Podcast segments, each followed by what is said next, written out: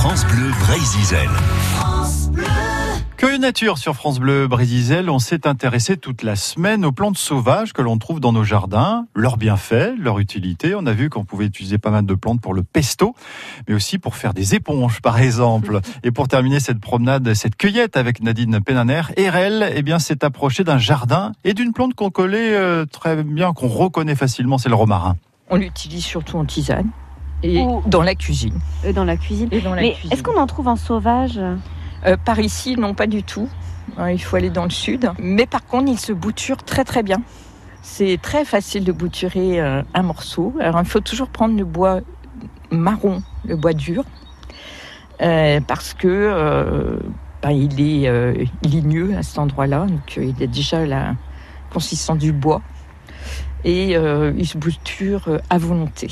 C'est-à-dire, on fait comment Euh, on sectionne, on enlève les parties euh, basses de la plante, on dégage un petit peu les feuilles. On les met dans notre tisane. Voilà, on les met dans la tisane, par exemple. On coupe le haut qui est trop mou, parce que ça ne sert à rien de. Donc celui-là, on- on va le sécher pour mettre dans la tisane. Parce que ça, j'ai oublié de vous dire, mais il vaut mieux utiliser le romarin sec plutôt que frais. Il est plus digeste, on va dire. Et donc, euh, ben là, vous avez euh, une bouture de une dizaine de centimètres à peu près, qui va prendre très rapidement. hein. Ça va en, en 8-10 jours. euh, vous avez soit vous le trempez dans l'eau pour le faire développer les racines, ou alors vous le piquez directement dans la terre. Là, vous avez décidé d'avoir votre votre plan.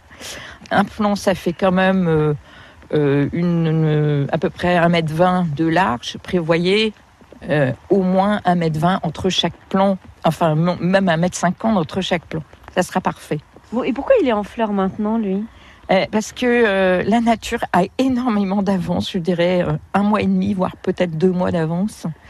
Donc théoriquement, il devrait fleurir en mai-juin. Et, et là, ben, il a fait tellement beau que ça, la, la nature a fait un bond extraordinaire. On s'est retrouvé avec des des damnés en fleurs en même temps que le romarin, ce qui est exceptionnel. Il va falloir faire attention, par exemple, à bien protéger les fruitiers, parce que les fruitiers avec les, la grêle, c'est pas très bon s'ils sont en fleurs. Euh, D'ailleurs, on en a là, quand Ouais, on s'en prend en la grêle. et, euh, et donc faire attention de, si on veut récolter nos fruits, de, de, de les protéger un minimum. Alors Nadine propose des ateliers nature et notamment au café associatif du domaine de l'Aniron par exemple ce jeudi 18 avril, c'est à Quimper.